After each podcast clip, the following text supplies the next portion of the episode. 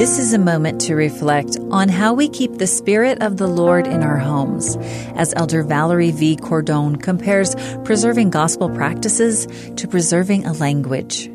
So, what will be a conscious effort to preserve the language of the gospel?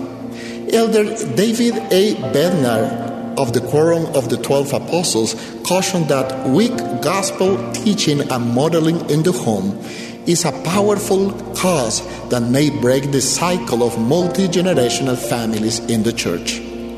We can therefore conclude that powerful teaching is extremely important to preserve the gospel in our families, and it requires diligence and effort. We have been invited many times to acquire the practice of daily family and personal scripture study. Many families that are doing this are blessed each day with greater unity and a closer relationship with the Lord. When will daily scripture study happen? It will happen when parents take the scriptures in hand and with love invite the family to gather together to study. It is difficult to see this study happening in any other way. Fathers and mothers, don't miss out on these great blessings. Don't wait until it's too late. In the context of the plan of salvation, there is no debate about the eternal consequences of losing the language of the gospel in our homes.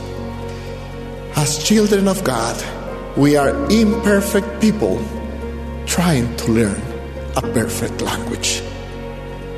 Just as a mother is compassionate with her little children, our Heavenly Father is patient with our imperfections and mistakes.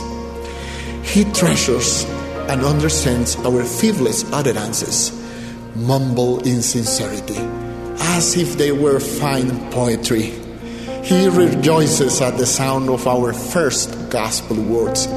He teaches us with perfect love. No achievement in this life, important as it may be, will be relevant if we lose the language of the gospel in our families. It is my testimony that Heavenly Father will bless us in our efforts as we strive to embrace His language even until we become fluent in this higher level of communication. That was an excerpt from Elder Valeri V. Cordon's talk, The Language of the Gospel. This is a moment to reflect.